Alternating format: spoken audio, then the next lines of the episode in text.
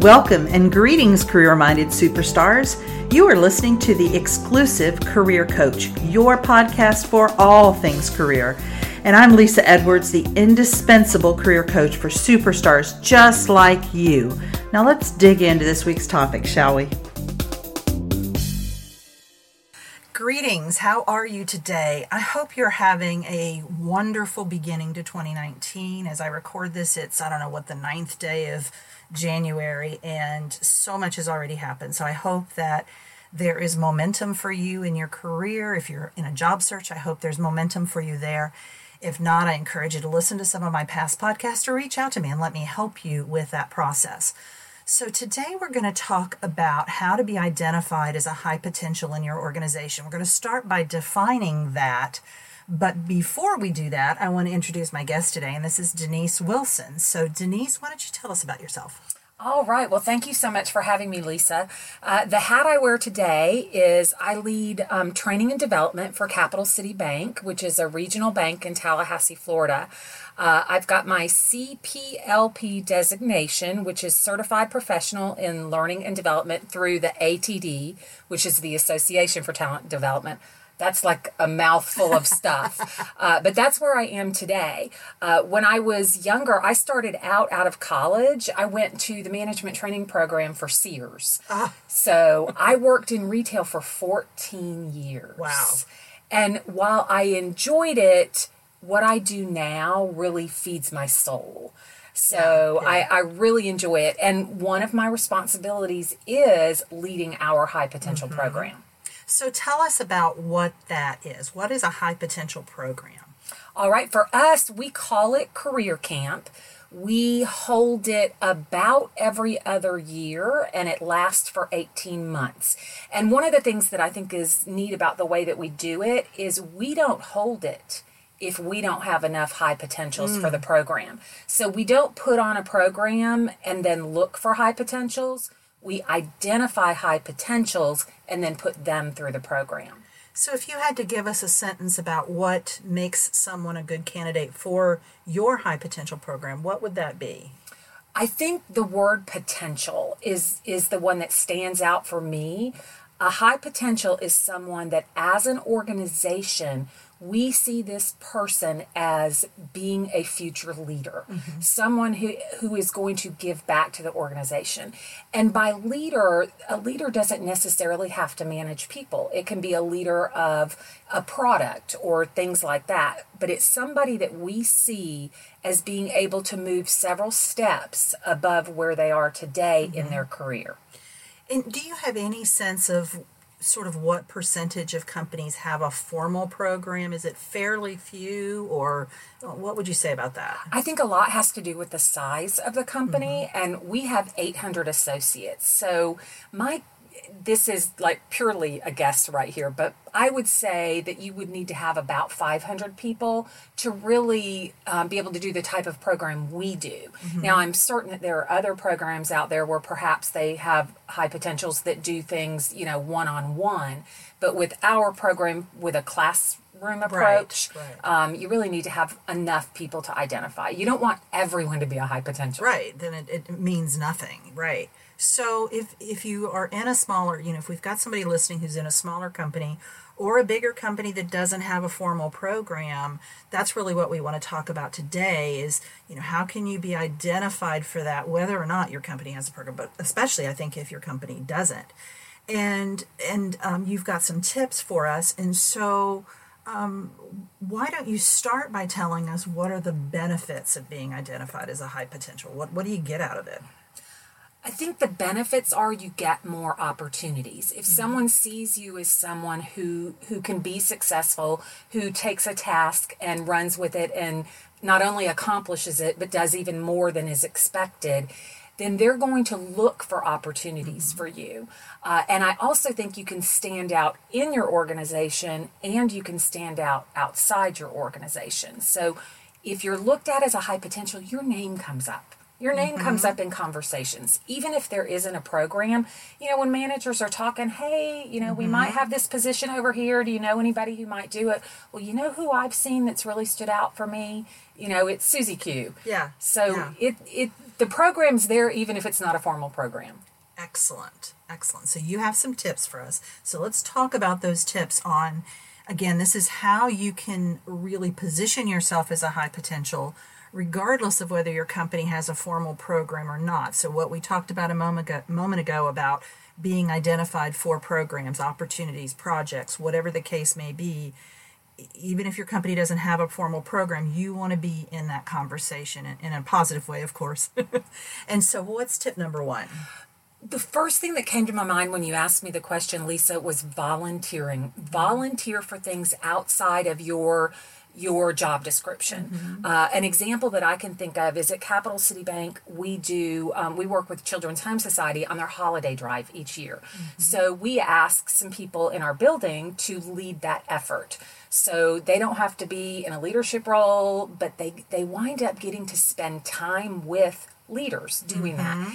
And other leaders outside of their area see their communication style, see what they're doing. So when you volunteer for things, whether whether it's a project or something, you know, with a nonprofit, you get seen, you get that visibility. And and that's really where it is. You can be fabulous, but if nobody knows it but you, it's not going to help. So you've got to seek ways to be visible and volunteering, even if it's something that you're like, I'm not real sure about, put yourself out there, volunteer. And I think also with volunteering, you get a chance to stretch your muscles outside of the work that you do on a daily basis. So people who might have sort of pigeonholed you as this is somebody who is an accounting, they're a numbers person and that's kind of all they are, they get to see your ability to interact with other people or your communication skills or some of those other things that not all accountants have. Would you mm-hmm. agree? Oh, absolutely. Absolutely. Allows you to show your skill sets. Mm-hmm. Yeah, and I, when you were saying that, I was thinking of all of the committee opportunities. I was in higher education for 22 years, and we are all about the committee. We have nothing if we don't have committees. We had a committee on committees. it's great. Let's have a committee to decide which committees we should have. And so those committees really gave you an opportunity to do a wide range of things. I mean, there was a committee on feral animal removal. Oh, my. I, I wasn't on that one and I don't want to be. But that's the point is it's something that's maybe really different from what you get to do, but you get to interact with those different people and stretch those skills. Absolutely. So I love the volunteering uh, suggestion. So what's number two? The second one, and this is one that I give advice on on a regular basis in the bank because people will come to me and say, I really want to do something different. I really want to do something new.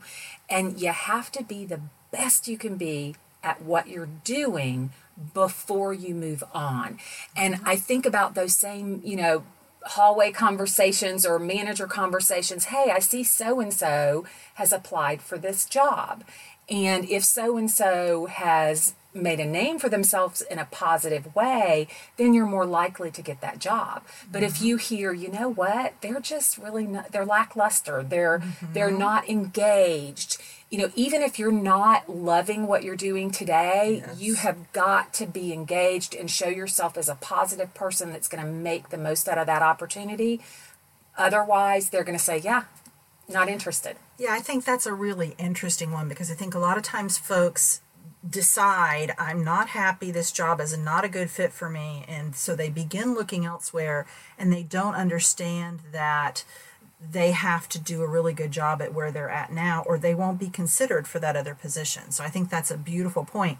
You don't get to take your foot off of the accelerator pedal just because you're unhappy in your job. In fact, if anything, kind of push it a little bit further because you've got to kind of overcome your your own motivation level. So I love that one. Be the best you can be in your current job. And those of you who listen to this podcast on a regular basis, that's a theme that has come up over and over again. I want you to be looking to the future. I want you to be looking to what's next, but not at the expense of what you're doing today. What's number three? All right, I had a hard time figuring out the order because some of these work together. Uh, but I'm going to say number three is find a mentor. And I'm going to marry that with let people know that you want to grow. So that's kind of two together. So have a growth mindset and let people know about it. And you know, in, in a perfect world, in a Disney fairy tale world, that magical mentor is going to show up and you're going to ride off into the sunset and have the fabulous career because this mentor has helped you. Yes. It's not that simple. No. Uh, so, what I recommend is people love to be asked for help. So, find somebody who you admire, who has skill sets that you would like to learn about, and who you think can um, that you can build a relationship with, and ask them, "Will you be my mentor?" Yeah. You'd be surprised. People love to help other people, and the likelihood that you'll get a no is really low.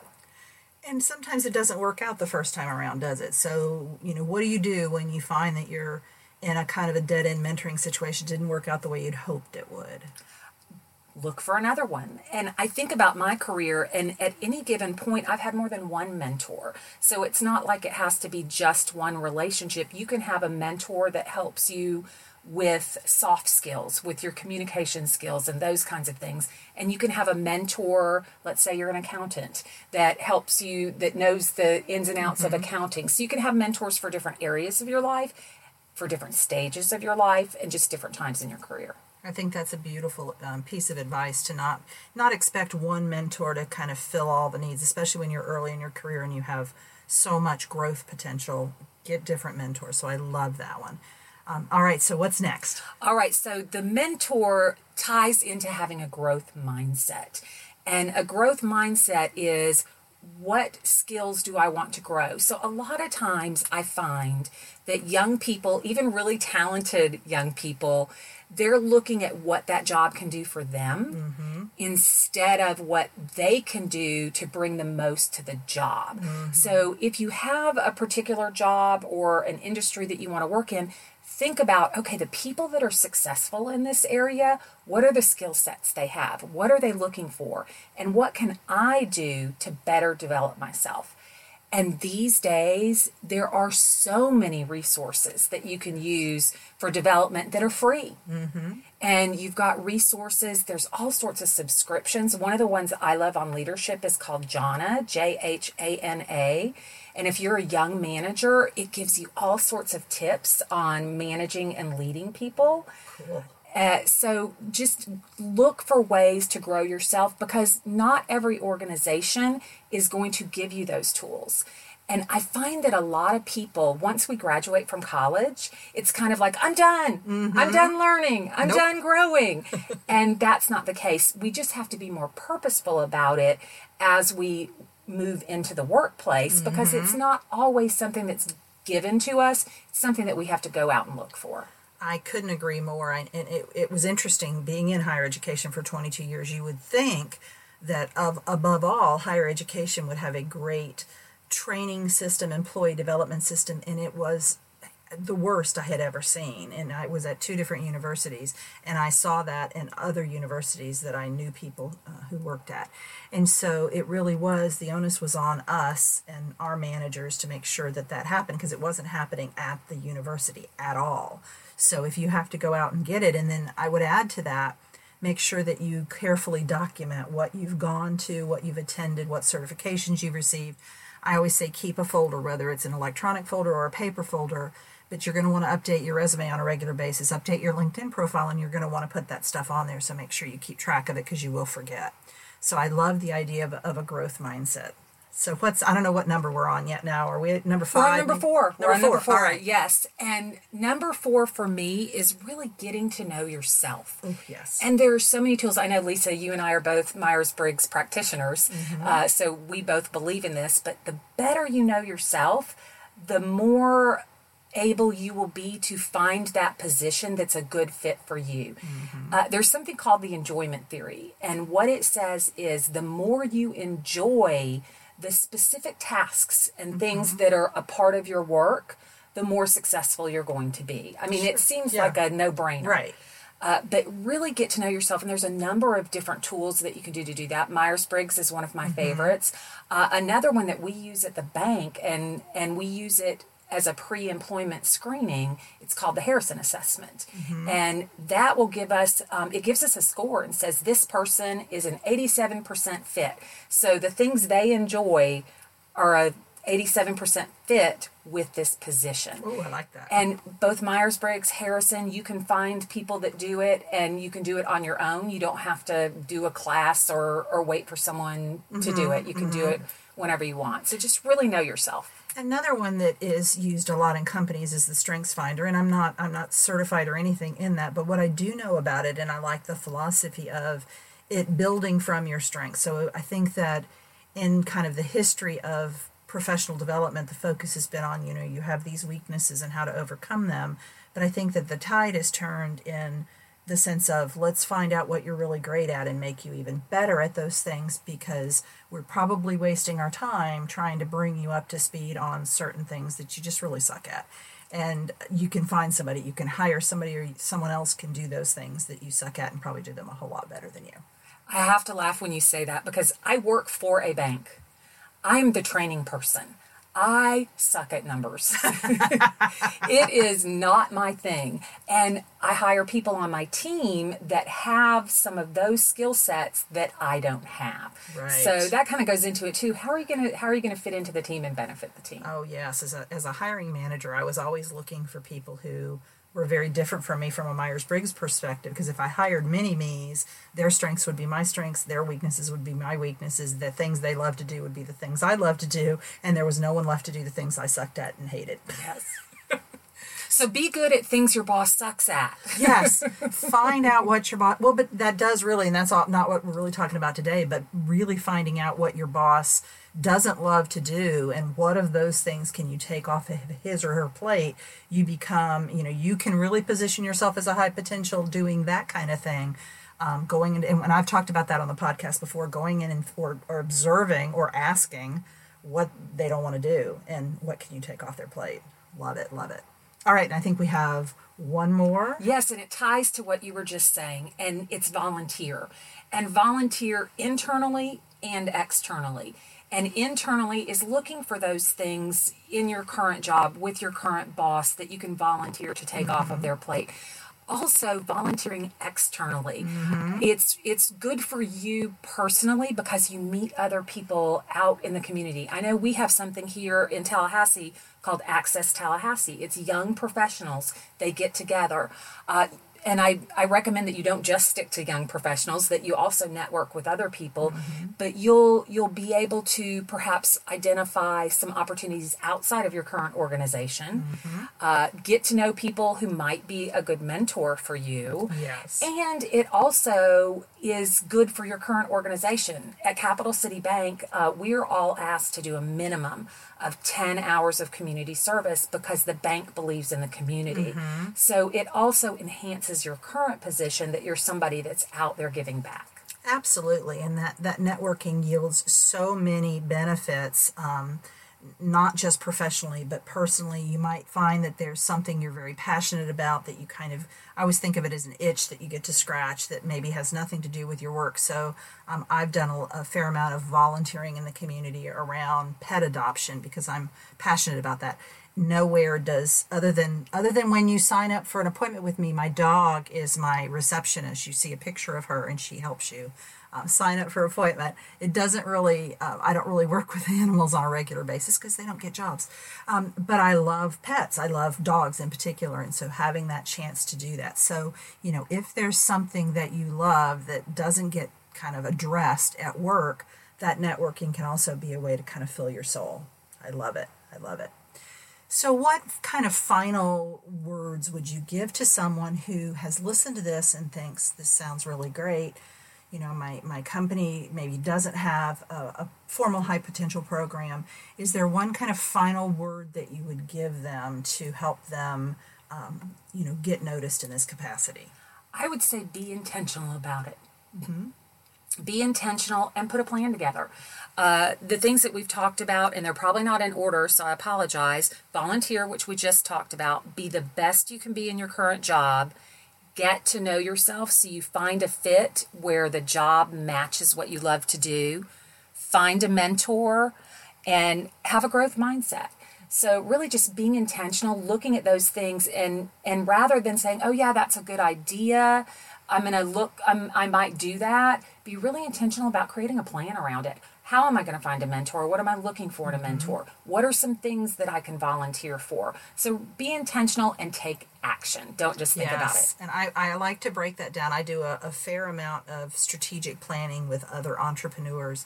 And one of the things that they often miss is the step where they actually put that on their calendar. And that is so critical because I, I hate personally hate to-do lists. I don't know how you feel about them, Denise, but I hate them. I want them I want that on my calendar because a to-do list is is not terribly useful. But if I have calendared time to do that, so whether you calendar regular time to network, um, calendar time to research, you know, networking opportunities, calendar time to find what are the job opportunities in my company, just set aside time for that. Um, it will be time well spent. I agree. Love it, love it.